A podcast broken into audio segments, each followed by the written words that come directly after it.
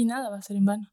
Aunque hayas decidido por una carrera que luego no la has continuado, algo de esa carrera te va a servir de, en 5, 10, 15, 20 años, algo que te ha dicho un docente o algo que tú mismo has aprendido, te va a servir, ¿no? Nada es en vano. O sea, creo que yo he tenido esa oportunidad, digamos, con mi familia de, de que me han mostrado a ese Dios misericordioso en lugar de ese Dios castigador. De, mmm, has hecho esto mal, entonces te va a llegar, ¿lo ubicas? Si no, más bien de que has hecho esto mal, entonces, ¿cómo lo vas a arreglar? Entonces, si alguien se está yendo de tu vida, no lo agarres porque se tiene que ir, porque algo mejor va a llegar para ti. No, no digo una mejor persona, digamos, pero una mejor versión tuya con esa experiencia y va a estar dispuesta a otras oportunidades. Cuando tú dices, voy a hacer ejercicio, voy a comer saludable, voy a leer más libros y rompes tu promesa, rompes el contrato que tú has hecho contigo mismo, poco a poco vas perdiendo esa autoestima, vas perdiendo esa confianza. Entonces yo le dije a mi papá, una persona súper bien cuidada, que come bien, que se ve súper bien en su cuerpo y todo, dices, uy, esa persona debe tener una alta, alta autoestima, ¿no? Dices, mm". pero no es que el cuerpo que tiene le ha llevado a tener autoestima. El autoestima, la confianza que tiene en sí mismo de cumplir esos contratos que se pone, de cumplir con las metas que se ha puesto pequeñas, grandes, le ha llevado a tener ese resultado. Entonces, eh, es parte de crecer. Bienvenidos a un nuevo episodio de Feedback Podcast. Estoy con Balú hoy. Bienvenida. Gracias por estar acá. Gracias, muchas gracias a ti, Nico. Es una linda oportunidad. Justo antes de empezar, em, quería preguntarte por tu nombre. Lo mencionamos, ¿no? Vas a explicar de dónde viene, por qué. Mm, bueno, en realidad me llamo Valeria Lourdes. Lourdes es mi segundo ah. apellido. Y bueno, cuando era chiquita tenía, tengo una tía que me decía Balú me decía Valurina, si no estoy mal. Y, y yo como que a uno le, le, enganchaba. Y en mi colegio hacíamos verbenas, ¿no? Yo era súper chiquita, debía tener nueve años por ahí. Y nos tocó hacer del, del, libro de la selva. Entonces a mí me tocó hacer del oso Balú. Así, pero con otros 50 niños, ¿no? Todos estábamos vestidos así con pijamas plomas y una máscara del oso Balú. Y mi mamá me decía, yo era, ¿cómo te voy a reconocer entre todos los niños? O sea, ¿cómo te voy a grabar? y me hizo unos cocos así con plástico, ¿no? Los pinto así de café, con plastoformo, diré, y una faldita así con este papel maché, creo que se llama, ¿no? Que es ese verdecito así. Entonces era yo la única que tenía su falda y sus cocos encima de la pijama gigante de ploma y al principio yo me sentía súper nerviosa y avergonzada, ¿no? Como que, ay, ¿qué van a decir mis amigos? Y en el baile, así en medio de todo, se me empezaron a caer mis cocos y mi falda y todo. Y yo, no, así súper asustada. Cuando termina el baile, subo con mi mamá y estaba ahí con unas eh, mamás de mis compañeros, ¿no? Y ellas me decían, ay, felicidades, qué hermosa, qué valiente, así, ¿no? Y yo, ¿qué? O sea, como, ¿estuvo bien? Y claro, en la película al oso Balú se le empezó a deshacer el traje también, ¿no? Entonces, ellas me decían como que, qué linda tu personalidad, así como si fuera yo, ¿no? Y yo dije, bueno, Balú va a ser mi alter ego, o sea, esta chistosa, que, que no, no se preocupa de los demás, ¿no? Como que la pasa bien. Entonces ya desde ese momento como que Balú era mi alter ego, mis amigos empezaron a llamarme Balú, mis profesores, entré a la U, los docentes, mis amigos, todo el mundo. Entonces, como que se me quedó eso y ahora con el tiempo ya ha ido funcionando, ¿no? Ya soy una sola persona, y ya no dos. el alter ego de, recuerdo la canción, ¿no? Busca lo más vital, lo más, no preocuparte, estar más relajada, más suelta, pues que es lo que tiene que ser será, creo. Sí, sí, exacto. ¿Y se fusionaron? O sea, ya sientes que Balú y Valeria tienen un solo cuerpo. Sí, puede ser, como que ha llegado a un equilibrio, ¿no? O sea, la Vale es como que la más seria y la responsable de la U y la Balú sería esa la más chistosa, un poco más espontánea. Y bueno, es como, siento que un lado de mi papá es la Balú, ¿no? La espontánea. Y mi mamá es un poco más organizadora e introvertida, entonces esa sería la Vale. Y yo soy una mezcla de los dos, ¿no? Y ahora como que he llegado a ese equilibrio, creo. Eso pasa, ¿no? Creo que muchas veces tomamos en familia algunos rasgos de papá, algunos rasgos de mamá y se fusionan en nuestra personalidad. En tu caso es así. Em, me dijiste que estás tomando estos, una parte de tu papá, una parte de tu mamá. Sí, sí, mis papás son bien opuestos en algunas cosas, ¿no? Y mi papá siempre es el que charla, el que saca un chiste, el que eh, es el alma de la fiesta, ¿no? Y mi mamá es la que, bueno, la mesa, vamos a la comida, no sé, ¿no? Y, y yo siento que en algunos momentos soy mucho más mi papá y en otros soy mucho más mi mamá. Y o sea, es súper lindo, ¿no? Saber que soy de ambos. Está bueno. Vamos a pasar, em, es algo que quiero implementar ahora, este, este cuestionario súper rápido. Te voy a hacer unas cuantas preguntas y pues eh, a ver qué sale. Ya, súper. Y vamos a hacerlo súper rápido, ¿ya? Em, ¿Cuál es tu comida favorita de la gastronomía nacional? Majadito, eh, batido. Hay una diferencia, ¿verdad? Sí, sí. El batido es clave porque es mojadito, parece así incluso como una sopita, digamos. Ah, y el seco es más seco. prefiero el seco. ¿De cuál es tu comida favorita de la gastronomía internacional? Eh, sería la pasta, específicamente la lasaña. ¿Cuál es tu especialidad en la cocina? Quemar las cosas, probablemente. Ah, ¿Qué película podría recomendar? Um, Shrek 2. el gato con sombrero. bueno, el gato con sombrero sería mi película favorita, creo. Y si no la han visto, denle otra oportunidad porque he tenido críticas súper negativas en su momento, pero vale la pena. ¿Cuál es el libro que más te ha marcado? El poder de la hora, de Eckhart Tolle, creo que es. Eh, es un libro súper fácil de leer, súper divertido y donde realmente vas a conocer cómo vivir el ahora, ¿no? O sea, la importancia de concentrarte en las cosas importantes y, no dispersarte, ¿no? Tal vez. El poder del ahora. ¿Cuál es tu serie de TV favorita? Friends. un clásico. Sí. ¿Cuál es la canción que podrías escuchar una y otra vez? Mm, hay una canción de Justice de la banda que se llama D-A-N-C-A, Dance. Esa. Sí, siempre me pone feliz en la actualidad, ¿qué es lo que más disfrutas hacer en tu tiempo libre? bueno, eso justo hablábamos ayer, ¿no? De que no tengo un hobby, he probado muchas cosas, pero bueno, ahora, digamos, leer. Creo que sí, cuando estoy un poco aburrida o ya me cansé de TikTok, leer. Está bueno leer. ¿Qué es lo que te gustaría probar, aprender o intentar?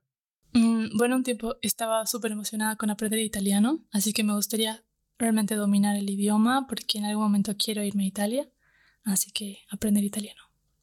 ¿Por qué estás agradecida en la vida?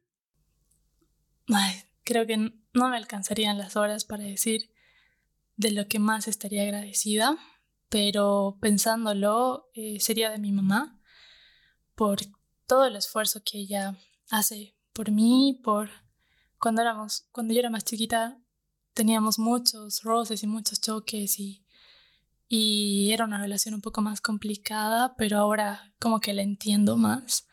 Entonces sería mi mamá, mi familia, de lo que estoy más agradecida. ¿Te arrepientes de algo? De procrastinar.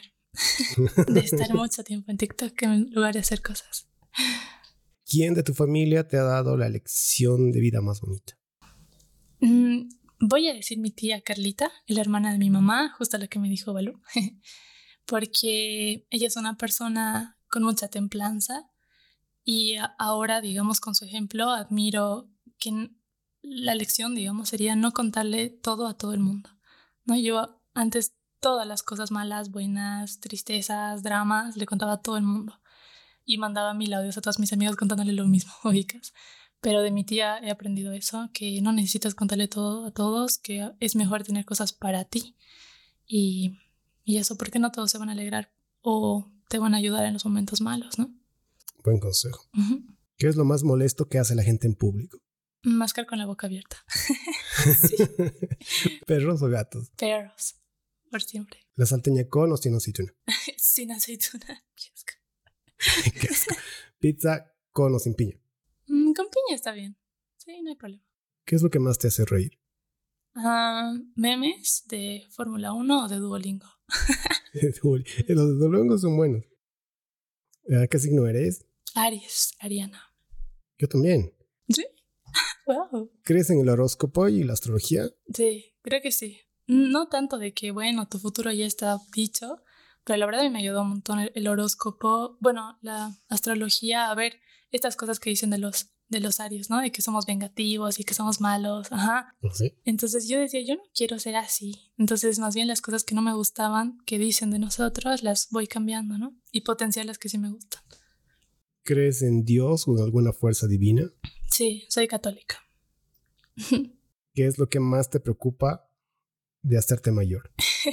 Ubicas este filtro de TikTok, el que es aged, que te pone viejito, eh, envejecer, o sea, arrugarme. Cuando salió el, el filtro, todos los días me miraba así y yo, ¿qué voy a hacer? ¿Cómo voy a arreglar esto? Entonces creo que arrugarme. Em, ¿Qué crees que nos pasa al morir? ¿Qué nos pasa? bueno, yo creo que una vez hay una serie que se llama Grace and Frankie, que está en Netflix, no sé si la viste, la recomiendo, que decía que las personas de, que se quedan son las que deciden, digamos, si te vas al cielo o al infierno. Si has hecho las cosas bien, digamos, te van a recordar como una persona buena que ha hecho cosas buenas, entonces ese es el cielo.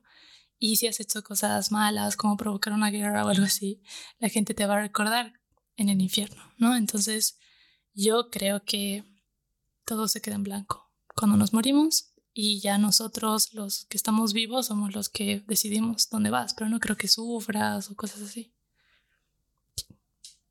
¿Qué es lo que más te hace llorar?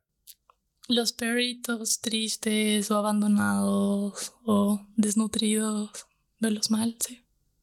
¿Tienes alguna manía extraña, un tico, un hábito que nadie conozca y que puedas compartir o revelar? Ah, tal vez que corrijo a las personas y es algo, o sea, es un hábito negativo, ¿no?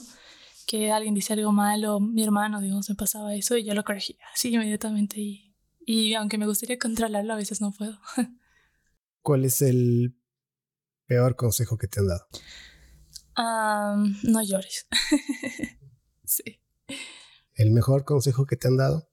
Em, lo escuché en un podcast que es de... Ya no me acuerdo el nombre del podcast. ya, no importa. A todos sí, se llama el podcast. Que es invitar a Dios o al universo a que sea tu socio.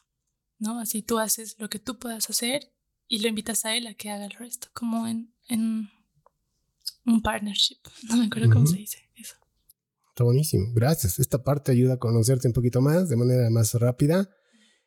Ahora quiero hablar de ti, de mm, la carrera, la vida, influencias en general. Algo que siempre pregunto al inicio es si ha habido alguna influencia en tu casa, en tu vida, para que elijas el curso de tu vida hasta ahora, principalmente tu carrera ahora. Hay influencias en algunos casos, donde el Fabio nos decía que su papá tocaba guitarra y de ahí poco a poco él lo veía, otras personas escuchan a mamá cantar y, o papá trabajaba otra persona decía, mi papá tenía una cámara y yo veía la cámara y de niño la, la tenía en mis manos y me preguntaba y de ahí empezó. Y otras personas dicen, nada, no sé por qué estoy en comunicación, porque solito he empezado a interesarme por X tema. Quiero saber en tu caso, ¿cómo, cómo va? Desde, imagino que estabas en la promo años antes, ¿cómo nace tu pasión bueno, tal vez cuando era más chiquita, mi tío estudió comunicación en la Cato y yo quería ser modelo como él. Pero luego ya empecé a crecer y vi un poco como que el ámbito de, del modelaje era un poco más eh, exigente, ¿no? O sea, en varios aspectos. Entonces cambié de idea y mi papá quería ser médico, entonces yo dije voy a estudiar medicina y luego de que o fisioterapia o bioquímica y empecé así a, a hacer un chen con mi vida. Y bueno, mi mamá es administradora, mi tía también, eh, mi papá estudió marketing, entonces mi hermano administrador, mi prima administradora, entonces como que lo más lógico hubiera sido que siga por administración o alguna ingeniería, digamos, ¿no? Y bueno, eh, yo he empezado el pre-U, digamos, de ingeniería comercial, entonces estaba re perdida y creo que la influencia que he tenido en estudiar algo que quiera, digamos, ha sido de mi tío, porque cuando le dije creo que no quiero comercial, él me dijo, haz lo que tú quieres, o sea, haz eso que te haga feliz porque ya es lo que te haga feliz hoy. No sabes cómo vas a estar en 5 años o en 10 años o 20 años, pero hoy día haz eso que crees que te va a hacer feliz. Y ahí me cambié a comunicación y fue la mejor decisión. charlamos que eh, yo creo que no tienes que ver todo el camino para poder animarte a seguirlo. Tienes que dar el primer paso, el segundo paso y tener el valor y la fe de que las cosas se van a acomodar o vas a tener la fortaleza de poder asumir los retos que vengan en adelante. Exacto. Hablábamos de eso y también cuando estábamos charlando antes vimos, decíamos, alguien de 17, 18 años está realmente capacitado para definir lo que va a hacer el resto de su vida, para enamorarse de una carrera que va a continuar probablemente. Claro, no, es súper difícil y tenemos esa presión y esa ansiedad de, uy, tengo que trabajar en algo que me haga feliz, que pueda pasar tiempo con mi familia, que tenga plata, que tenga... O sea, es súper complicado decidir tan pronto y especialmente cuando estamos en un momento de fiesta con tus amigos, que ni siquiera le das bola al colegio, ¿no? Entonces, es una presión súper grande. Pero a mí lo que me ha servido ha sido ir una materia a la vez, un día a la vez, ¿no? Y así poco a poco la vas pasando y luego miras atrás y dices, güey, ya terminé. ¿Ha pasado rápido para ti la carrera? Súper rápido. Y eso que lo he disfrutado. Súper rápido. He estado dos años de pandemia, ¿no? La mitad de mi carrera en mi cuarto. Pero ha pasado volando y ahora ya voy a empezar mi tesis. y um, ¿sabes en qué me acabo pensando en el filtro de TikTok? y las arrugas. Sí. ¿Lo has probado? No, no el de TikTok, pero uno anterior. Y creo que es inevitable, ¿no? Sí. Hay cosas en la vida que simplemente van a llegar y no puedes hacer nada al respecto. Y tiene que fluir. Siento mucho en, en la manera en la que yo he decidido llevar mi vida ha sido esa. Yo sentía también, tengo que controlar todo en mi vida. Y cuando algo no sale de acuerdo al plan, yo me ponía mal o me, de mal humor y me sentía incómodo. ¿Y por qué? Pero después aprendo de como el sonido de lo inevitable. Es una frase que siempre llega a mi mente. Creo que envejecer es parte de la vida. Sí. Y es algo que creo que vas a disfrutar. Cada etapa, los 20 tienen un, un, estilo, cuando llegas a los 30 tiene otro estilo, 40 tiene otra. Sí. Y nada va a ser en vano. Aunque hayas decidido por una carrera que luego no la has continuado, algo de esa carrera te va a servir de, en 5, 10, 15, 20 años. Algo que te ha dicho un docente o algo que tú mismo has aprendido, te va a servir, ¿no? Nada es en vano. Es como, o sea, el camino, tu camino está aquí, ¿no? Es una línea recta y tú puedes decidir darte algunas curvas. Y está bien, ¿no? Tener la libertad de darte esas curvas para conocer cosas nuevas. Igual vas a llegar aquí. Sí, Exacto, creo que cuando eres joven, siento que está bien intentar cosas y no sentir culpa por no continuarlas o por decir, intento esto, no me gusta y voy por este otro camino, porque como dices, algo de eso te puede empapar a otro tema y puedes saltar, saltar, pero vas haciendo el camino. Como dijiste, mientras seas consecuente contigo misma, escuches a tu corazón y digas, eh, también seas firme. Una frase que escuché es como, no seas un hoja al viento. Y se refería a cuando tratas de complacer a todo el mundo, dejas de ser tú y pierdes tu esencia. Porque si yo te digo, no me gusta cómo te vistes y vas a vestirte para tratar de agradar a otra persona y estudia esto, o haz este hobby, o sigue este otro camino. Creo que es una, una, fusión entre escuchar a las personas que admiras, personas que respetas, personas que pueden tener una opinión con un sustento en cierta área, pero también ser fuerte aquí dentro de decir, esto soy yo, esto es lo que quiero para mi vida. Exacto. Y eso, o sea, esa es la clave del autoconocimiento, ¿no? Porque no, como dices, no podemos vivir de lo que ah, me ha dicho que haga esto mi docente o mi papá, o sea, ¿dónde está tu pensamiento crítico? Sadhguru, que es un, es un yogi de la India, dice, eh, nosotros, mm, yo no soy la mente no soy el cuerpo. ¿Por qué? Porque el cuerpo es una acumulación de la comida, ¿no? Eso es, es masa. Y la mente es una acumulación de pensamientos de otras personas. Entonces, si tú te guías solo por lo que una persona te dice, vas a ser vacío, ¿no? Pero si vas buscando, buscando, buscando y luego vas creando tu propia concepción de lo que es una cosa, tu carrera o el resto de tu vida, ahí es donde recién estás ejerciendo tu pensamiento crítico. Si no, eres como una marioneta. Heavy. sí, lo sigo. Mucho de lo que dice es realmente interesante. Sí. En, mi caso, eh, eh, muy particular, he decidido tomar gurús, o sea, decir, voy a aprender de estas personas, pero no cerrarme a, ciertas líneas. Mira, yo escucho, hay un pastor que se llama Dante Gebel. Em, no practico ninguna religión, pero lo escucho.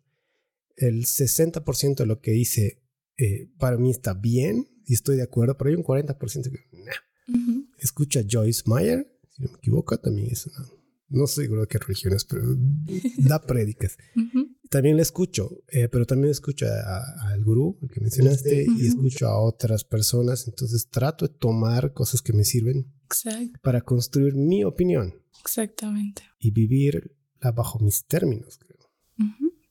¿Tú has, tienes algunos gurús, escuchas a algunas personas o fuentes eh, que son bien fuertes en tu vida? Sí, bueno, yo vengo de una familia súper católica, ¿no? Mi abuelita, eh, mi mamá, mis papás, ¿no? Y cuando yo empecé a escuchar a Sadhguru fue cuando leí el libro del poder de la hora que te decía hace un rato que me ha cambiado mi vida y me ha empezado a, a dar esa hambre por saber qué más hay, ¿no? Y como dices, hay cosas que tal vez yo no comparto, que son un poco extremas de Sadhguru, pero hay un montón que sí me sirven y que sí las he aplicado. En, en la pandemia me levantaba así súper temprano, me sacaba mi mat, veía el amanecer mientras hacía el Ishakriya, ¿no? Esa meditación. Mi mamá se asustaba, no lo voy a mentir, se asustaba porque decía, y ahora se va a cambiar de religión al budismo, o sea, y al final a mí en ese momento me estaba sirviendo eso.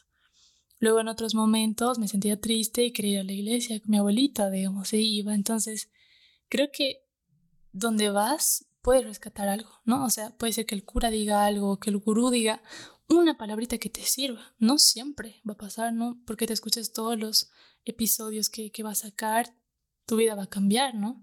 En un momento determinado, algo que alguien diga, eso es lo que te va a cambiar, lo que te va a sembrar esa semillita para buscar ser mejor, ¿no? Creo que las personas, eso de, la semillita, para mí es como que las personas entran a tu vida por, una razón específica y no sabes si se van a quedar un día, una semana, un mes, un año, toda tu vida. Pero siento que tu vida es como un camino y las personas te acompañan un pedacito a ese camino. Algo aprendes. O qué hacer o qué no hacer, cómo reaccionar. Y muchas veces lo que tú decías no, no lo puedes entender en ese momento, pero 10 años después esa lección te puede servir. Sí. Hay personas en la vida, desde para mí, exnovias, amigos, ex compañeros de trabajo, y aprendí a disfrutar eso, de, no sé, la frase de por algo será. Sí, todo pasa por algo. ¿Te ha pasado algo así? Que, has dicho que no hayas podido entender el porqué de algo y que un tiempo después hayas encontrado la luz respecto a ese tema. Bueno, sí, como dices, en el tema de las relaciones, cuando era más pequeña, digamos, me pasó que estaba en una relación que, que no me hacía nada bien.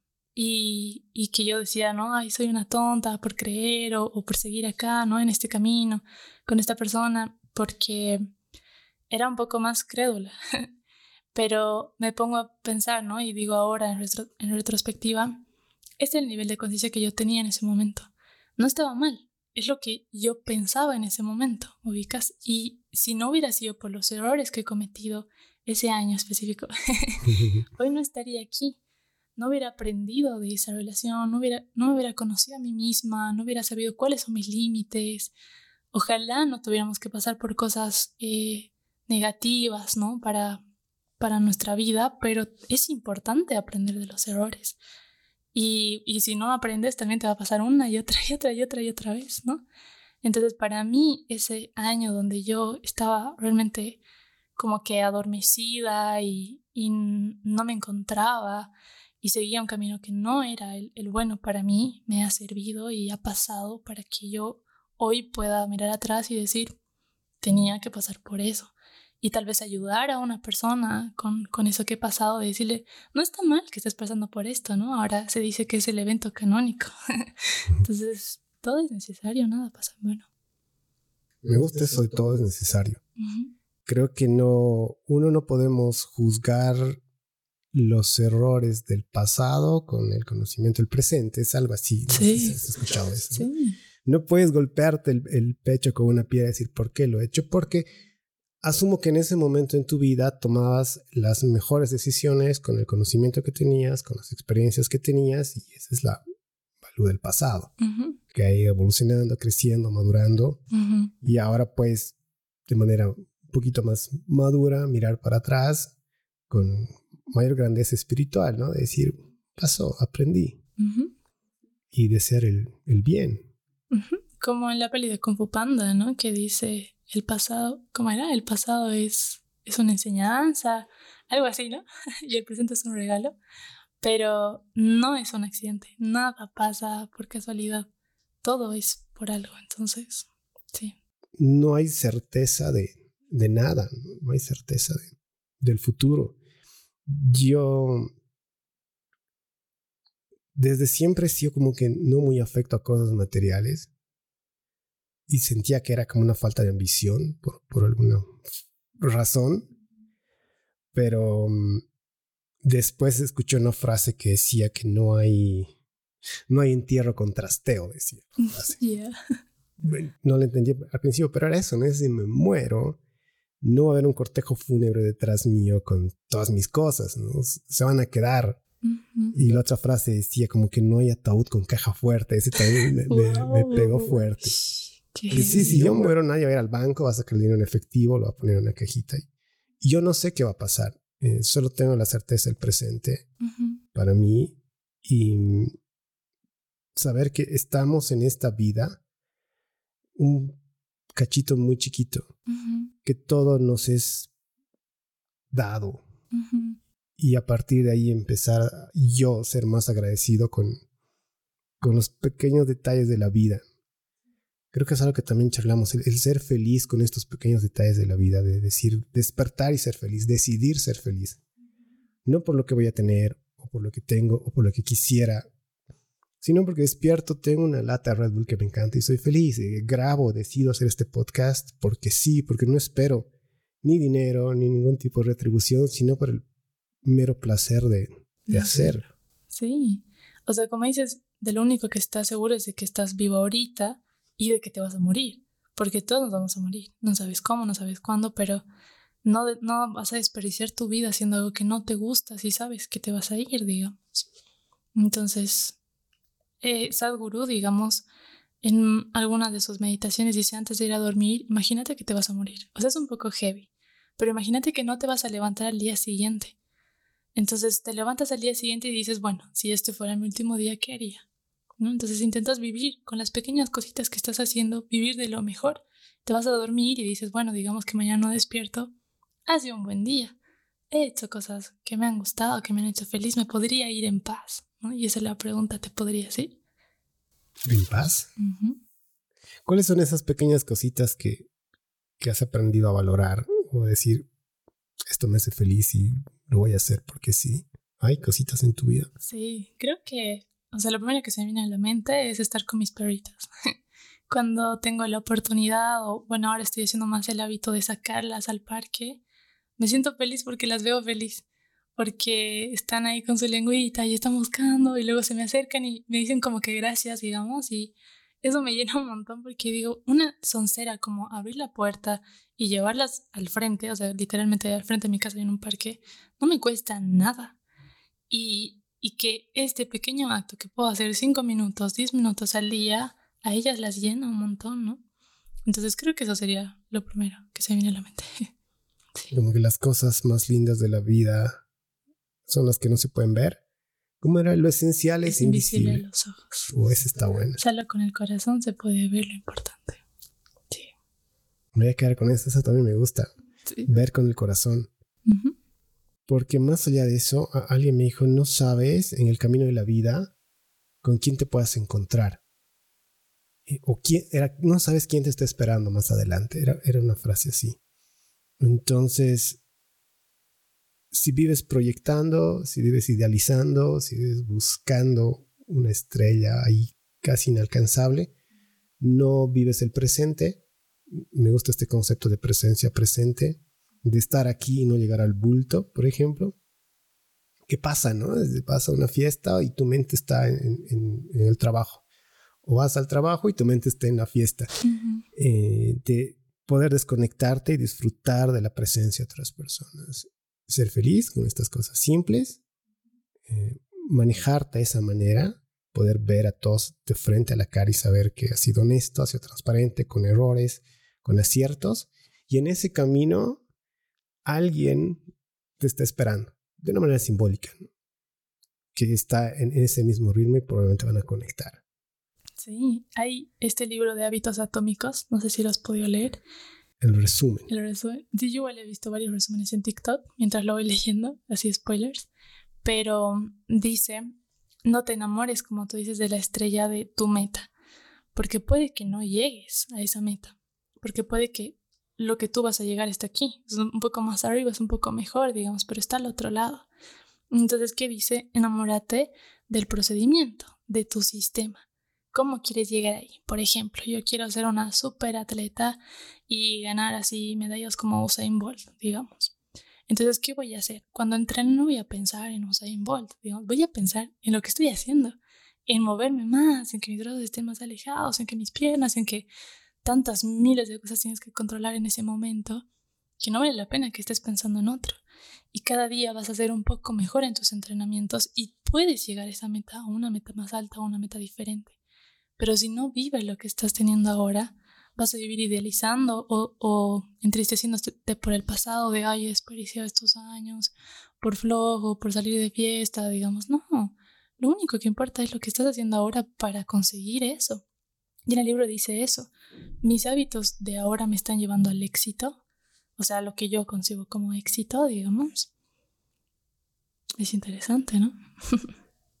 ¿Tú has podido reflexionar sobre el éxito? O sea, estás, todos seguimos un proceso de profesionalización, y lo charlamos entre comillas, que se supone que te va a llevar a tener un trabajo, a generar ingresos, a, a, a, a.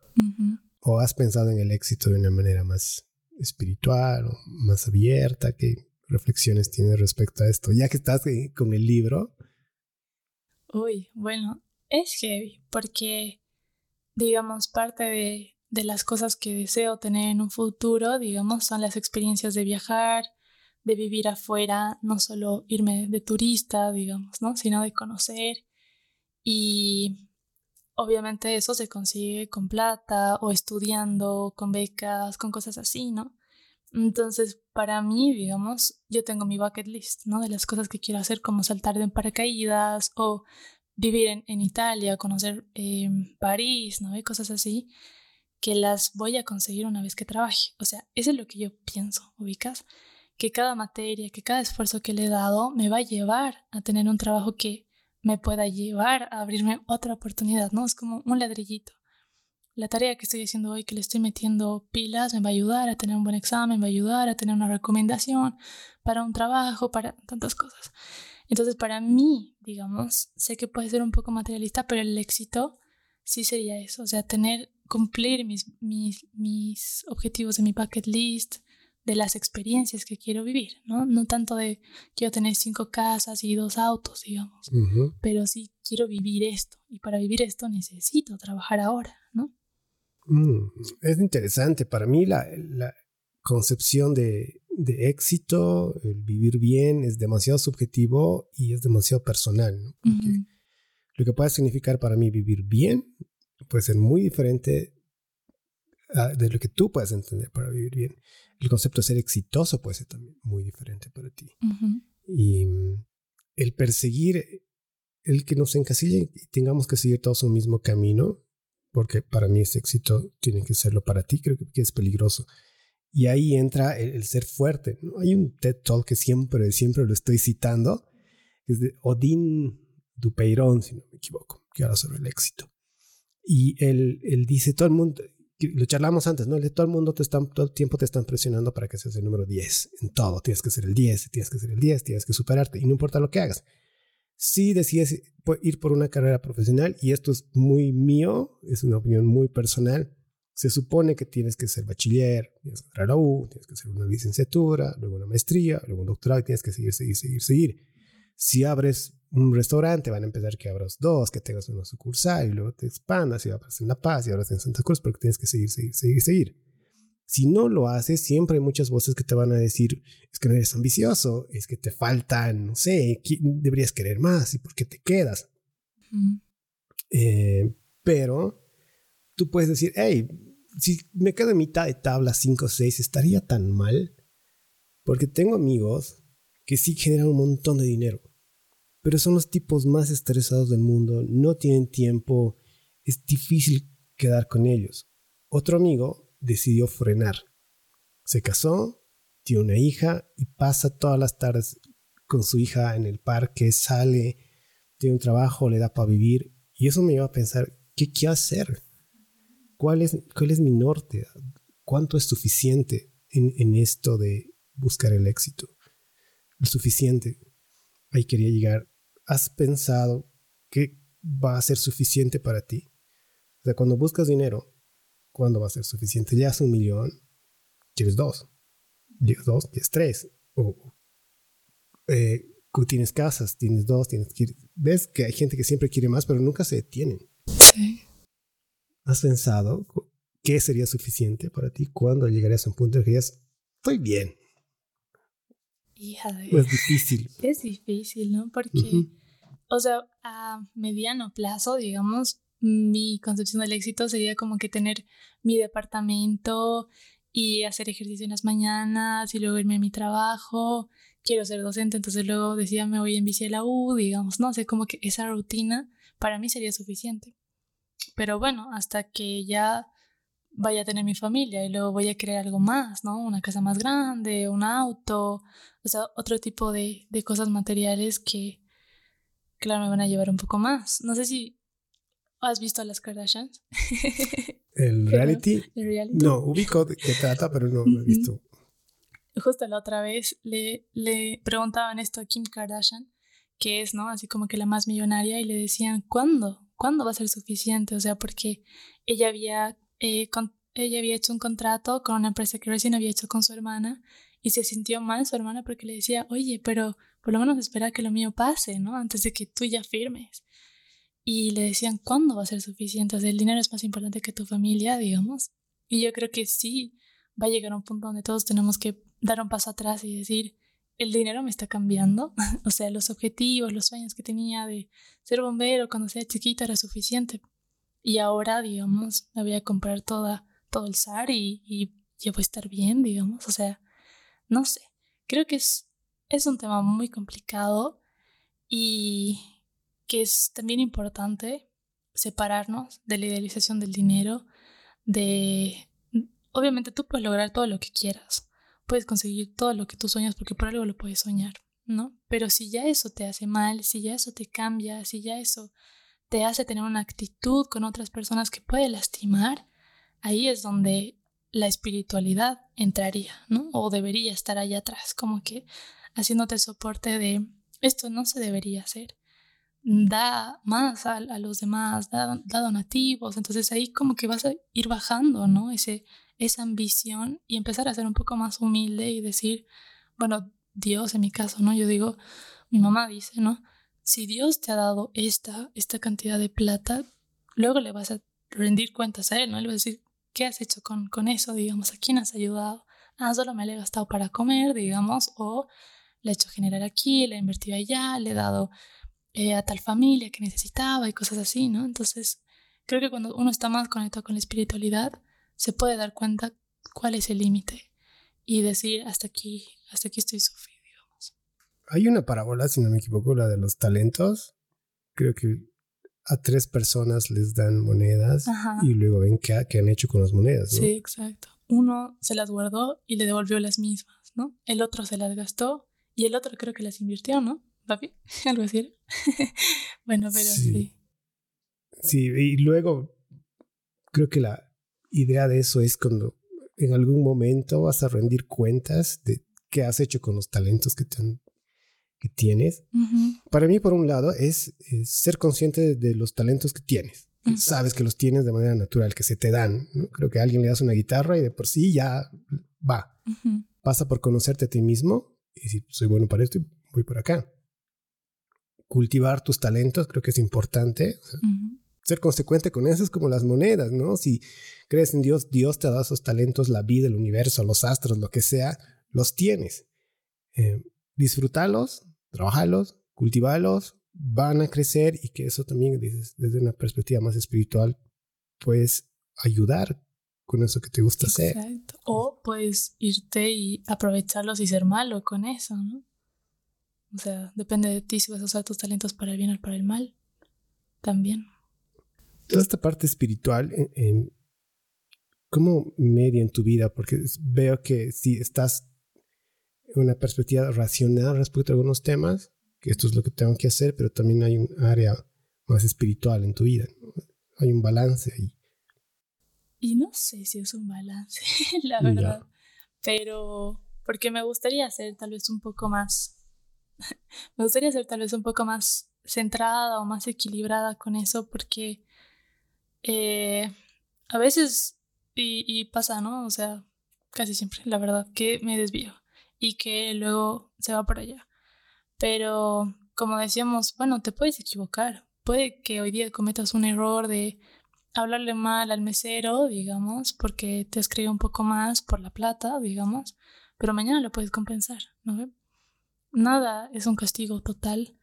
Y, o sea, creo que yo he tenido esa oportunidad, digamos, con mi familia de, de que me han mostrado a ese Dios misericordioso en lugar de ese Dios castigador de, mmm, has hecho esto mal, entonces te va a llegar, ubicas? Si no, más bien de que has hecho esto mal, entonces, ¿cómo lo vas a arreglar? Más allá de, con mi papá una vez hablábamos y decíamos, ¿qué es el castigo? ¿Cuál es la consecuencia? ¿Ubicas? O sea, de lo que has hecho. Ya he roto la ventana. Que tú me riñas, digamos que he roto tu ventana, no va a hacer que la ventana se arregle, ¿no ve? No va a hacer que yo vuelva en el tiempo, que evite botar esa piedra que he botado, digamos. Entonces, el castigo que me estás dando de reñirme no va a arreglar la situación. Entonces, ¿qué va a arreglar? Que yo dé una solución. O, tú me ayudes y los dos construyamos una solución. Bueno, te doy la mitad de la ventana y luego la arreglamos, digamos. Entonces, creo que pasa eso, ¿no? Que a veces nos crían de una manera que puede afectarnos tanto cuando son duros, cuando son eh, tienes que pagar por lo que has hecho y tienes que aprender y vas a mirar a la esquina y cosas así que no te ayudan a crecer, que no te ayudan a generar tal vez un pensamiento de soluciones, solo de problemas y de ahogarte en eso, ¿no? Algunas veces pedir disculpas no es suficiente, tienes que resarcir el daño de alguna manera. Eh, también me quedé pensando en esta parte de la iglesia. Yo eh, estoy en el Don Bosco gran parte de mi vida. Y a partir de ahí empecé a ser monaguillo de la Compañía de Jesús. Todos los domingos a misa, toda mi vida giraba en torno a campamentos con padres, con monjitas. Eh, ha sido una etapa en mi vida. Luego, por alguna razón, renuncié a todo eso. Después fui eventualmente a iglesias eh, cristianas, eh, escuchaba prédicas y pude conocer distintas versiones de tal vez un Dios o un mismo Dios, desde una iglesia muy legalista, desde iglesias tal vez más relajadas, desde um, una manera de evangelizar tal vez muy agresiva. Fui a, un culto un sábado y ya tenían mi número y querían eh, agregarme un grupo de WhatsApp y las personas como que no te dejaban salir. Es como raro. Y pero en, cambio en otros lugares eran como más abiertos, eran más feliz. Y me quedé pensando en esta idea de cómo vives y cómo entiendes y cómo encuentras a Dios. Depende mucho de tu entorno, de tu familia cómo decides vivir. No sé si, si se entiende la idea, ¿no? Más allá de la religión, no sé cómo decides vivir en tu relación con Dios. A mí me ha pasado eh, algo similar, pero todo dentro de la Iglesia Católica, que he conocido diferentes curas que tenían eh, concepciones diferentes de cómo enseñarme. ¿no? Por ejemplo, una vez fui a un retiro donde al final del retiro, creo que tenía 18 años, o sea, estaba grande. Y dicen, bueno, eh, este padre los puede confesar si quieren, ¿no? Entonces yo voy y así yo llorando terrible, le decía, le metió a mi mamá, digamos, ¿no? Hacía una cosa así. Y el otro me miraba y me decía, pero no has matado a nadie. Y era un señor así súper mayor, me acuerdo así, creo que no tenía un pelo así, algunos blancos, súper mayor. Y se reía y me decía, pero no has matado a nadie. Entonces no te preocupes, anda y abraza a tu mamá y quédate feliz y tranquila, digamos. Y yo, ah, no, porque antes yo tenía miedo de confesarme, de que me digan, mmm, nada que ver lo que has hecho, anda a rezar 50 Ave Marías y, y tu castigo, digamos, ¿no? Entonces, eso por un lado, he conocido otros sacerdotes que han sido súper amables conmigo, que eran así, pues aparecían amigos, ¿no? Yo les podía hacer preguntas así como que heavy, digamos, y ellos nos respondían con toda la honestidad, ¿no? Dentro de lo posible. Y otros también que o personas de la iglesia, no sé si sacerdotes, ¿no? Personas de la iglesia que una vez yo fui, era el día del peatón, ¿ya? Y, y decidí entrar a la iglesia porque dije, ay, quiero entrar. Y yo estaba con short porque estaba en bici, digamos. Entro, ¿no? Y una señora me dice, no puedes entrar así. Y yo, pero, o sea, ¿por qué no, digamos, ¿no? O sea, eh, sentí así como que una cosa que me alejó un montón porque dije al final, si yo quiero entrar a la iglesia, no importa cómo esté vestida, o sea, el hecho de que me haya llamado a venir es mucho más importante que con que me vista o no, ¿no ve? Entonces, a mí me ha pasado que he tenido varias cosas que me han decepcionado y que me han animado. Y en mi caso, no voy a la iglesia todos los domingos ni nada. Mis papás iban y siempre me invitan. Y alguna vez les digo que sí. Pero después, creo que depende de cada uno cómo va construyendo eso. Cómo te quedas con las cosas buenas y no generalizar las malas, ¿no? Porque decepciones van a haber en lo que encuentres, en la ciencia, en cualquier tipo de, de religión, van a haber decepciones. Pero si tú vives de las cosas buenas y como decíamos hace un rato, vas construyendo esto que te sirve, puedes, no decir tener tu propia iglesia, digamos, pero tu espiritualidad, hacerla como a ti te funcione, que te haga buena persona, obviamente. Alguien me dijo que pues suena medio raro, pero me decían, la iglesia es un montón de piedra y cemento, ¿no? La, la iglesia la llevas en el corazón. No sé dónde vino, pero iba por ahí.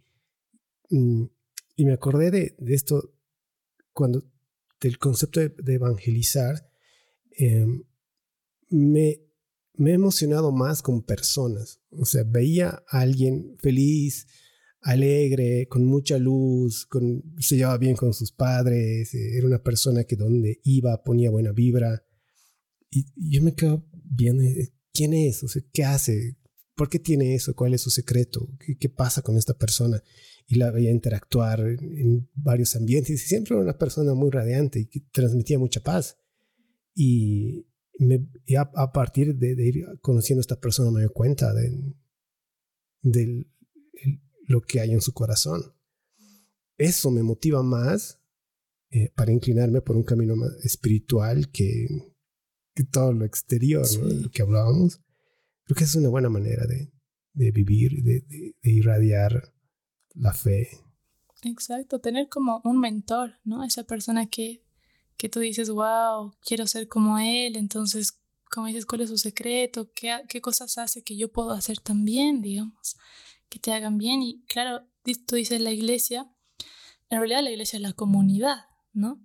El templo es donde vas. Entonces, a veces hay que separarnos de eso porque te puede decepcionar algo que hacen en el templo, pero esa no es la religión, ¿no? La religión es todo lo demás. Y lo que tú dices es algo que mi mamá me ha mostrado harto últimamente, que es el cómo tú evangelizas con tu propia vida, con tu ejemplo de vida. No, no, no necesitas estar ahí tocando todas las puertas, perdón, pero, o sea, y gritando a los siete mundos el secreto, digamos, ¿no? Sino, si tú lo vives, alguien más te puede preguntar, ¿y qué haces como tú, no? Y, le puede servir. Eh, eso es lo que mi madre también me dijo, ¿no? Es mejor educar con el ejemplo. Eh, ser, y un amigo me decía esta frase de, anda siempre con la cabeza en alto y que tu actitud, tu vida pueda servir como ejemplo. No necesitas ser el más exitoso, no necesitas ser el presidente, no necesitas ser el gran influencer. En el día a día viví de manera que, ese tu día puede ser un ejemplo para otros, desde saludar, sonreír. Si, me decía, si vas a comer, come bien. Sentate, disfrutadlo con el corazón. Si vas a dormir, mi abuelita me decía, si vas a dormir, dormí bien. Y siempre lo recuerdo. Tal vez no lo entendía, pero ese sí, ya he trabajado duro, voy a descansar y voy a disfrutar de estos momentos de sueño. Si vas a amar, ama bien. Eh, si vas a ver tele, realmente sentate y disfrútalo sin culpa. Claro, no, a mí me pasa que yo a veces veo tele, estoy viendo TikTok y haciendo algo en mi iPad. O sea, ¿qué estoy haciendo? No estoy haciendo nada, ¿no? Y me gusta lo que dices de contagiar también a los demás, ¿no? O sea, nosotros cada uno tiene un mundo pequeñito, ¿no? Primero tal vez tus papás o tus amigos de la universidad. Y si tú vas siendo una persona positiva, con una autoestima positiva, ¿no? Como dices, saludando, siendo educado, regalando algo, sonriendo, vas a ir contagiando, ¿no? Y luego ese domingo de la Uber a su casa y a su mamá le va a hablar así, y luego su mamá a su, a su jefe y poco a poco va a ir creciendo. Y, y si cada uno fuera así de consciente y podríamos cumplir eso todos los días, imagínate la vibración que tendría Cochabamba, solo Cochabamba nomás, si todos fuéramos así de amables. Sería increíble. Pero ¿qué pasa? De aquí yo voy a salir súper chocha, llego a la esquina y un trufi se me, se me cruza y yo le digo tal cosa y y ahí se te va perdiendo otra vez, ¿no? Entonces hay que alimentar esas cosas buenas.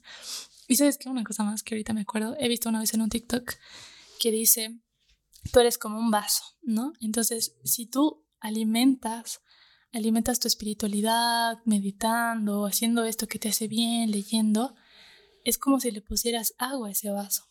Entonces así empiezas tu día. Luego van a pasar cosas mm, negativas, cosas difíciles, digamos, que van a ser como gotitas de tinta o de café. Entonces, si tu vaso está lleno de agua, el café no va a llenar el vaso porque se va a rebalsar y al fondo va a seguir habiendo agua. Pero si no te cuidas a ti mismo, si no llenas ese tu vaso con cosas que te hacen bien, alguien va a llegar, te va a echar café y vas a estar todo amargado en el día, ¿no? Entonces, desde el principio de tu día tienes que tú mismo cuidar tu energía, con quienes te rodeas, qué cosas haces y cómo eliminas lo que los demás diga que no te haga efecto. ¿no? Cuidarte es importante, ¿no? Cuidar tu entorno, cuidar con, con quién sales, a quién le das tu tiempo, a quién no. Em, ¿Te ha pasado esto de, darle a alguien algo y sentir que después no lo merecía? Como saber que puedes darle tu tiempo a una persona que no lo valora.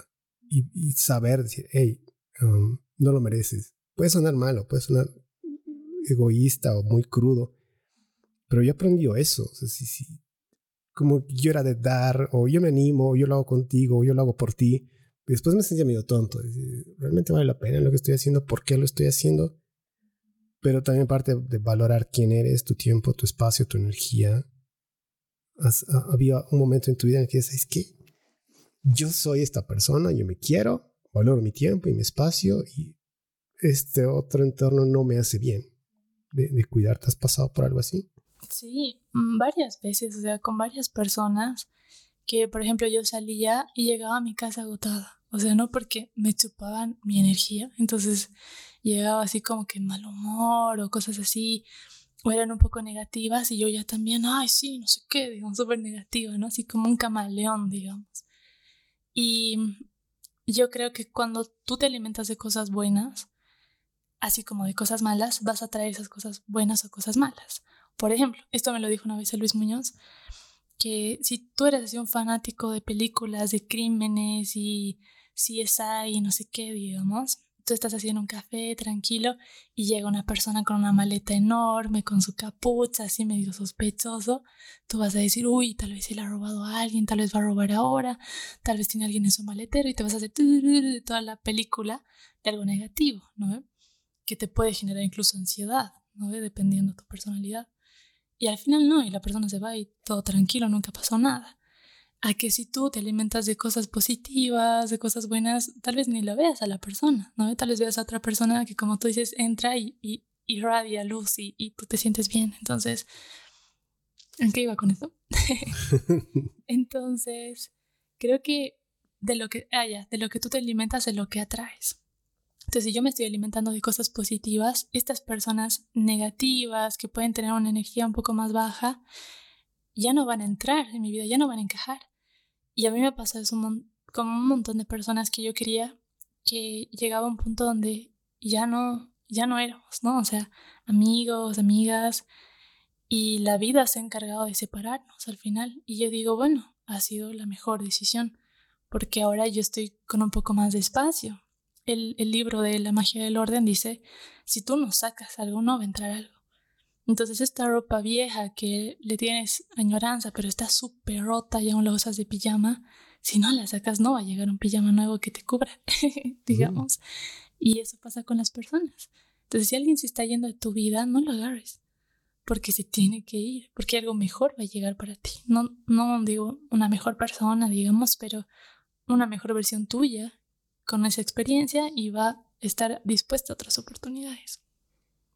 Sí, no creo que... Creo, que siempre cambiamos, siempre mutamos, siempre nos estamos reinventando, estamos aprendiendo de nuestras experiencias, de nuestros errores y tal vez el Nico del pasado sí congeniaba y encajaba con ciertas actitudes de ciertas personas. Yo me lo tomo que ahora soy diferente, soy una persona diferente con nuevas metas, nuevas formas de ver la vida y pues ni modo van a estar contigo quienes tengan que estar, ¿no? Creo que las personas que te quieren, las personas que te aprecian, las personas que te valoran y te respetan, por alguna razón, creas lo que creas, van a seguir contigo, van a seguir a tu lado, aunque te equivoques y cometas errores, las personas que tienen que seguir a tu lado lo van a hacer. ¿no? Sí, sí, sí. Yo veo eso con mi familia, digamos, ¿no? Que son los que nunca te juzgan. Y en mi caso, mi lista de close friends es mi familia y un par de amigos, en lugar de tal vez como antes, cuando era más chiquita, era al revés, eran mis mejores amigos, digamos, y que mi familia no vea, más bien, ¿no? Entonces, tienes que saber a quiénes incluyes ese círculo, a tus close friends de tu vida, que te alimentan, que te apoyan, que no te van a juzgar.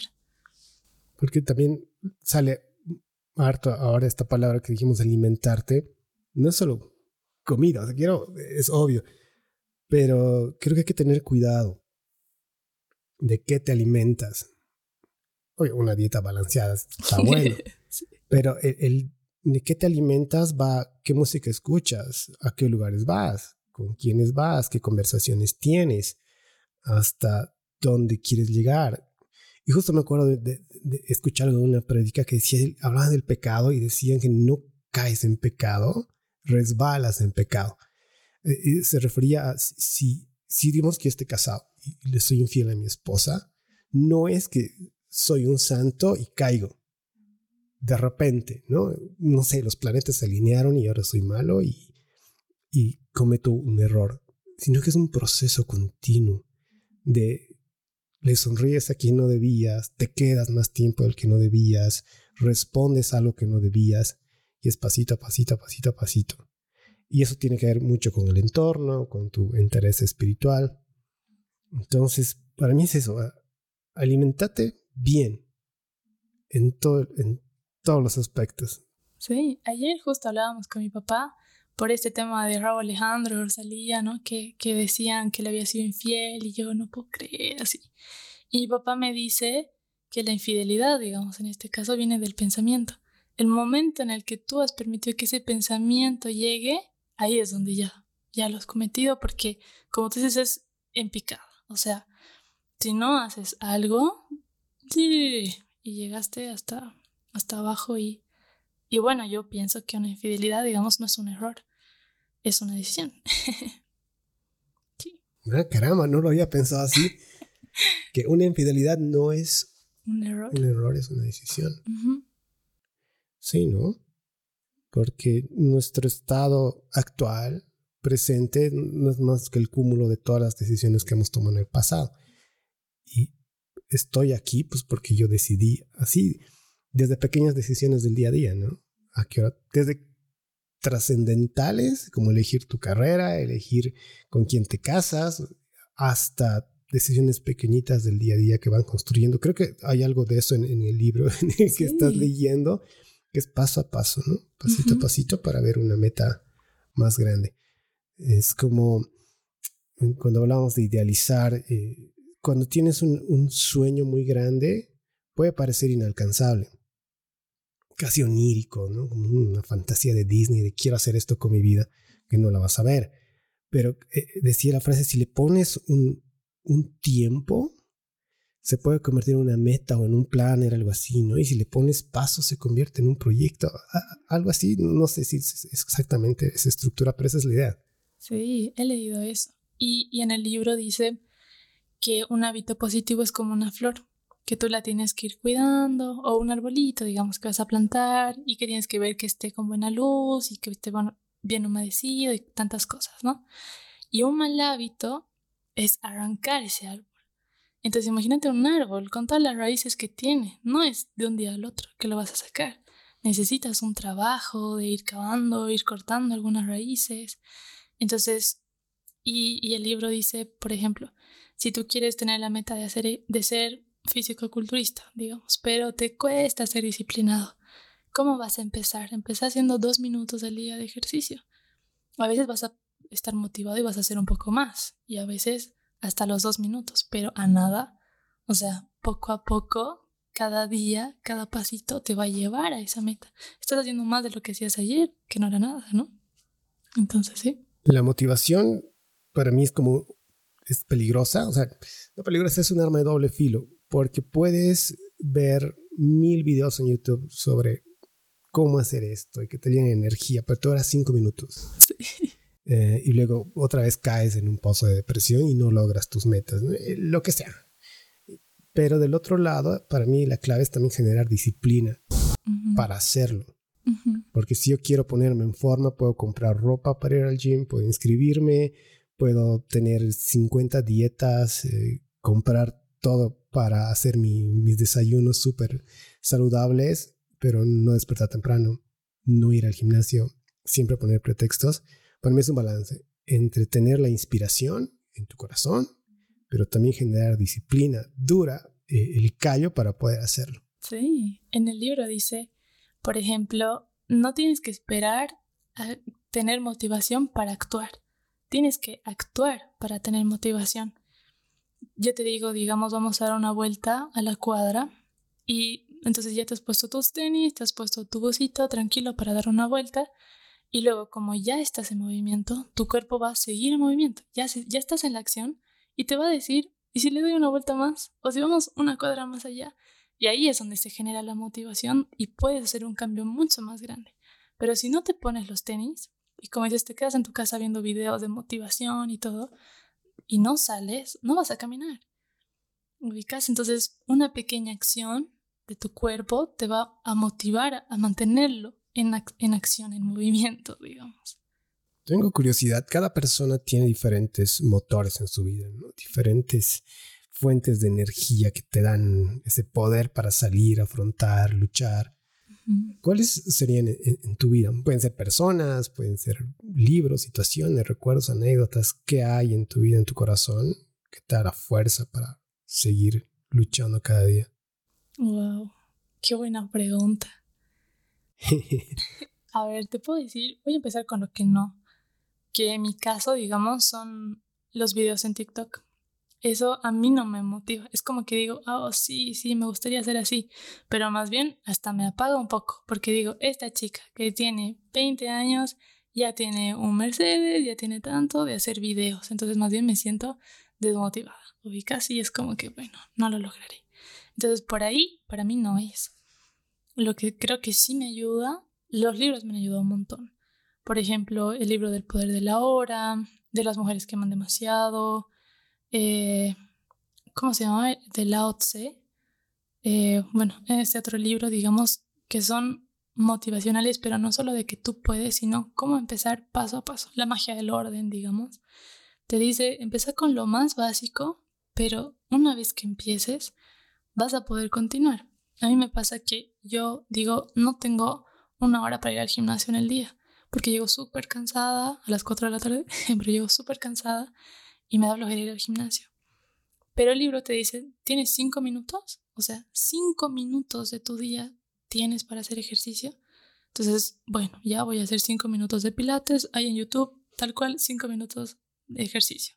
Entonces, una vez que hago los 5 minutos, mi cuerpo ya está calentado y me dice, ¿y si hacemos cinco más? ¿Y si hacemos diez minutos más? ¿Ubicas? Entonces, a mí tal vez lo que me motiva es, es el leer, son esos consejos y tal vez escuchar. O sea, yo igual he escuchado varios podcasts que me han sacudido la mente y he dicho, oh my god, no es tan difícil. Sí tengo cinco minutos para hacer algo que me hace bien. No para llegar a mi casa y en lugar de tirarme a ver TikTok y luego dormir, hacer algo que me gusta. Y eso es parte del autoconocimiento, como decíamos al principio.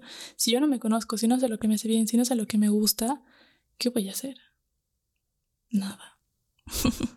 me gusta eso que dijiste, que nada es tan, o sea, no es tan difícil. Las cosas son más sencillas de lo que aparentan, pero tienes que empezar. Exactamente. Hay una frase que, que dice que los aguacates se van acomodando en el camino. Era como cuando viajas y pones un montón de mochilas en tu auto, como que no se acomodan, pero a medida que vas e-, en el viaje, las cosas se acomodan por sí mismas. Sí. Pero tienes que empezar. Ese es tal vez lo más difícil, ¿no? Cuando iniciamos cosas, muchas veces tenemos miedo a ser criticados, miedo a fracasar, miedo a que no nos salga tan bien, pero es parte de la magia de iniciar. Si cuando aprendiste a manejar bicicleta sabías que te ibas a caer, sabías que te iba a doler, pero es parte de, crecer. No, no tener miedo a iniciar, no tener miedo a lastimarte, porque muchas veces duele, pero así es como nos hacemos fuertes y nos hacemos buenos. Exacto. Algo, un TikTok que he visto sobre el libro también, que justo le comentaba a mi papá el otro día, es por ejemplo, tú estás en una relación y una persona te promete algo y te dice, voy a hacer esto porque sé que no te gusta que lo haga, entonces voy a cambiar, ¿no? Y tú, bueno, ya le crees todo bien. Y luego vuelve a cometer ese error. Y tú ya te empiezas a decepcionar. Luego otra vez te dice, no, ya voy a cambiar, voy a hacer esto. Otra vez se equivoca. De la siguiente vez que te dice, voy a cambiar, tú le dices, sí, claro. dale. O sea, porque ya has perdido esa confianza, ¿no ve? Eso pasa contigo también. Cuando tú dices, voy a hacer ejercicio, voy a comer saludable, voy a leer más libros, y rompes tu promesa, rompes el contrato que tú has hecho contigo mismo, poco a poco vas perdiendo esa autoestima, vas perdiendo esa confianza. Entonces yo le decía a mi papá, una persona súper bien cuidada, que come bien, que se ve súper bien en su cuerpo y todo, dices, uy, esa persona debe tener una alta, alta autoestima, ¿no? Dices, mmm, pero no es que el cuerpo que tiene le ha llevado a tener autoestima. El autoestima, la confianza que tiene en sí mismo de cumplir esos contratos que se pone, de cumplir con las metas que se ha puesto pequeñas, grandes, le ha llevado a tener ese resultado. Entonces, eh, es parte de crecer. Los contratos son importantes. Yo chequé un, algo que dijo Conor McGregor, que no me cae, pero es el peleador este, que él decía en las pequeñas cosas de la vida del día a día, cuando yo digo que voy a hacer algo y no lo hago, es una pequeña derrota. Y él hacía una analogía con su carrera y con las peleas, ¿no? Pierdes una y estás casi chao. Y él decía, cuando yo digo que voy a hacer algo, lo tengo que hacer porque si no es como que una derrota. Como que si yo mismo me estuviera saboteando y yo mismo estuviera, eh, me derroto a mí mismo. Y eso me marcó y decir, ok, voy a hacer estos contratos, estos compromisos conmigo mismo, no sé si era la palabra que dijimos. Eh, tú has hecho, tal vez es muy personal, pero tienes estos compromisos contigo mismo, estos contratos contigo mismo, decir, voy a hacer esto voy a seguir en esto. Sí, estoy empezando a tenerlos, ¿no? Por ejemplo, eh, me ha pegado mucho esto del journal, del daily planner y todas estas cosas, entonces cada día escribo y digo eh, qué es lo que tengo que hacer mañana y agradezco algo que me ha pasado o algo que quiero que me pase o algo así, ¿no? Entonces el estar un poco más consciente y agradecida de las cosas que me están pasando me ayudan a estar más presente, como hablamos al principio. Y tener esa rutina de escribir me hace bien, pero no ha sido fácil. Al principio escribía una vez al mes y era como, ay, ¿verdad? Tenía que escribir, digamos. Entonces, tal vez mi contrato sería eso, ¿no? El, escribir, estar en más contacto conmigo, porque lo bueno de escribir es que nadie lo va a leer. Entonces no importa si dices cosas malas, buenas de ti y de alguien más, es una forma de desahogarte, ¿no? Y de tener ese espacio para ti. Entonces a mí me hace bien este contrato, ¿no? Después he empezado a hacer mi rutina de skincare, porque he visto un montón en TikTok y yo antes tenía un montón de granitos, entonces eh, el, el, sentir que cada vez estoy mejorando también me sigue motivando, ¿no? Es como esta, este proceso, ¿no? Entonces creo que ese sería mi otro contrato y bueno, intento hacer pilates y yoga, que no me va tan bien, pero lo voy a, me voy a proponer seguir haciéndolo mejor. Está bueno. Quiero retroceder. Dijimos algo de, compararte, que se me queda ahí en la mente, que mm, creo que no está bien. es peligroso compararte. Porque cuando entras en ese proceso, siempre hay gente que está más arriba o más abajo. Cuando checabas un TikTok, decías, hay alguien que sube dos TikToks y de repente tiene un contrato millonario y está generando mucho dinero o está alcanzando en cierta fama o lo que sea. Pero eso es él, ¿no? Es su vida, es su viaje y pues es una persona muy diferente a mí. Creo que cuando estás en tu centro, si tú ves para arriba, siempre va a haber gente que ha hecho más o tiene más, pero si ves para abajo, va a ser personas que también tienen menos o logran menos. Si tu corazón se alegra porque tienes algo y alguien no, creo que está mal.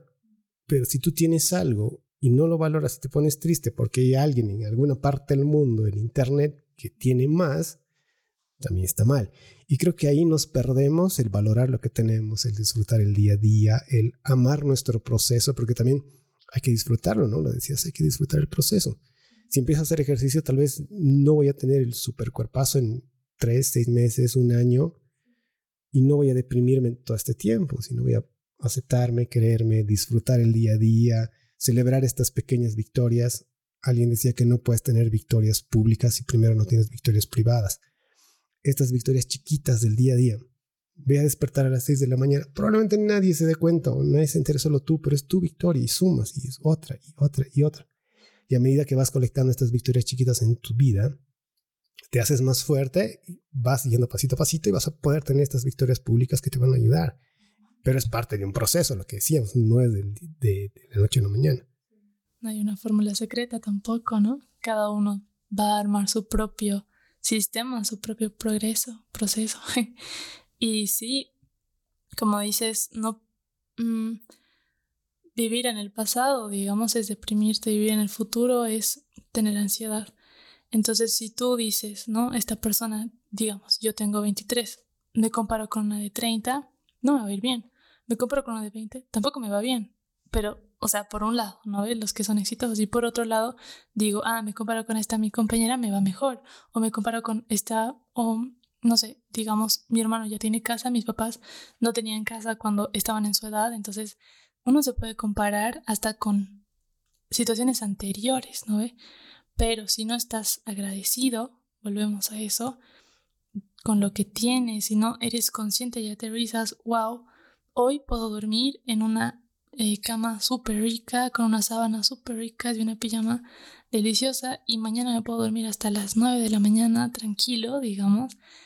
Eso es algo que no las personas que tienen tanto éxito o, o algunas, digamos, vamos a decir, no pueden hacer, ¿no? Porque están de viajes, están durmiendo en el avión, están durmiendo como pueden, ¿no? O sea, siempre va a haber alguien arriba alguien abajo, como dices. Y la clave sería el agradecer por lo que tú tienes, nada más. yo no soy papá, pero creo que la clave es eh, agradecer lo que tienes, porque muchas veces los hijos, y me incluyo, damos por sentado que las cosas van a estar. Que vas a llegar a casa y enciendes la luz, tiene que haber luz. Y entras a tu celu, tiene que haber internet. Tienes hambre, vas al refri, lo abres, pues no sé, cada casa es diferente. Tiene que haber pan, leche, mantequilla, qué sé yo. Tiene que haber y tú supones que va a haber. Pero también creo que es una cuestión de los padres, ¿no? De tener estas conversaciones con los hijos y que ellos entiendan.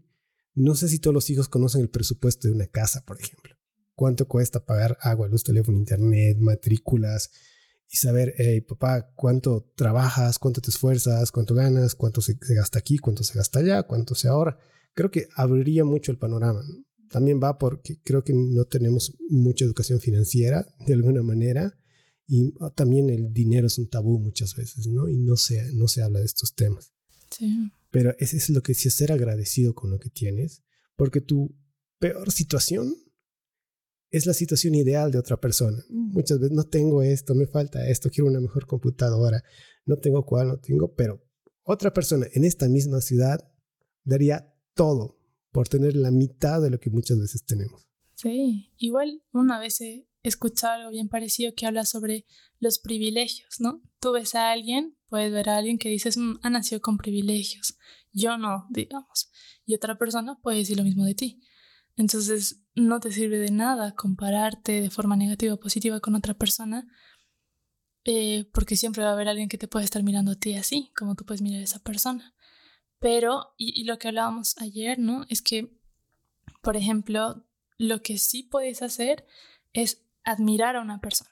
Wow, ha conseguido esto, esto, el otro, o vive así, así, así, quiero tener esa espiritualidad, quiero tener esa disciplina, y todo lo que tú admiras en el otro lo puedes trabajar en ti para ser una mejor persona, ¿no? Porque no se trata de que, bueno, he nacido aquí y me voy a quedar aquí. siempre puedes escalar un poco más, una gradita más a la vez, ¿no? Mm, está bueno. sí. Bueno, ya para terminar, eh, primero, gracias por estar acá. Ha sido lindo tenerte en, este podcast. Eh, sé que la intención de, de, feedback es hablar sobre comunicación y la carrera, pero también me gusta que la conversación fluya y pues que hablemos de lo que nace, ¿no? Por lo el corazón te dice. Así que, bueno, te agradezco, me gustó mucho que hayas estado acá, que hayas aceptado la invitación.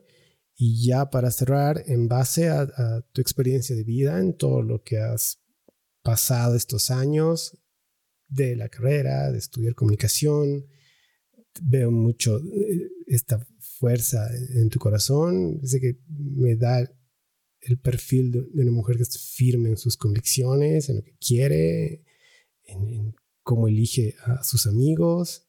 Se te ve muy, muy centrada, ¿no? Con mucha energía. Calculo, voy a augurar un, futuro exitoso, un presente exitoso, un futuro exitoso. Siento que me da que tu presencia da mucha paz, por alguna razón, y eso lo quiero destacar, y decir que, que mantengas tu esencia siempre, pues está bueno. Y en base a todo esto y todo lo que charlamos, ¿qué consejo le darías a las personas que mm, tal vez quieran seguir un camino parecido al tuyo? ¿O que han escuchado todo lo que dijiste, a lo que les pueda servir? ¿Cuál es el consejo final para cerrar esto? Ya. Creo que la clave de un éxito personal es el autoconocimiento y el estar agradecido de las cosas que te rodean es el mantenerte motivado y feliz por las pequeñas cositas que tú puedes hacer para estar feliz. No vivir em, pensando en lo que no tienes o en lo que quisieras tener, sino en cómo puedes hacer mejor tu día. Tal vez tengas un trabajo que no te hace tan feliz, entonces ¿cómo lo vas a compensar? Y para saber cómo compensar, cómo hacer eso que te gusta, se vuelve al autoconocimiento. Tienes que saber qué cosas te gustan, qué no, qué límites pones, qué límites eh, quieres alcanzar, rayar tu cancha y empezar a vivir, ¿no? Como decíamos antes, también mantener ese equilibrio entre tu espiritualidad y tus metas mm, más físicas o materiales y rodearte de personas que, que valores, que admires, que sean tus mentores, porque termino con que hay un podcast que dice, las cinco personas que te rodean tú eres su promedio. Tú eres el promedio de las cinco personas que te rodean. Entonces, rodéate de personas que te hagan crecer.